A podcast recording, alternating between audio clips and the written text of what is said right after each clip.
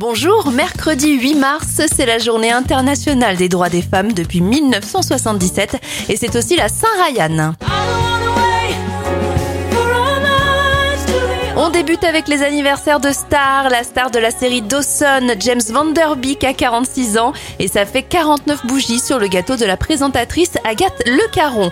Un seul événement à retenir pour aujourd'hui. En 2015, les détecteurs de fumée deviennent obligatoires dans tous les logements français.